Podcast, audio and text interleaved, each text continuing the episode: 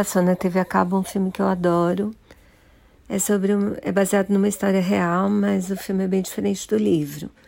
No filme é um viúvo que mora com os dois filhos e que está procurando uma casa para sair da cidade. Ele quer mudar por causa da porque ele perdeu a esposa, então ele está precisando mudar a vida.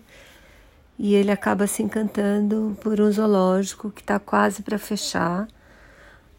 Os animais talvez sejam sacrificados porque o zoológico está cheio de problemas sanitários e financeiros. E ele acaba envolvido em salvar o zoológico e construir uma vida nova. O Matt Damon trabalha, Scarlett Johansson também. O filme é uma delícia. E acho que fala de uma causa nobre, que é manter os zoológicos vivos. Porque muitas vezes os zoológicos fazem pesquisa e são muito responsáveis pela preservação da natureza, na minha opinião.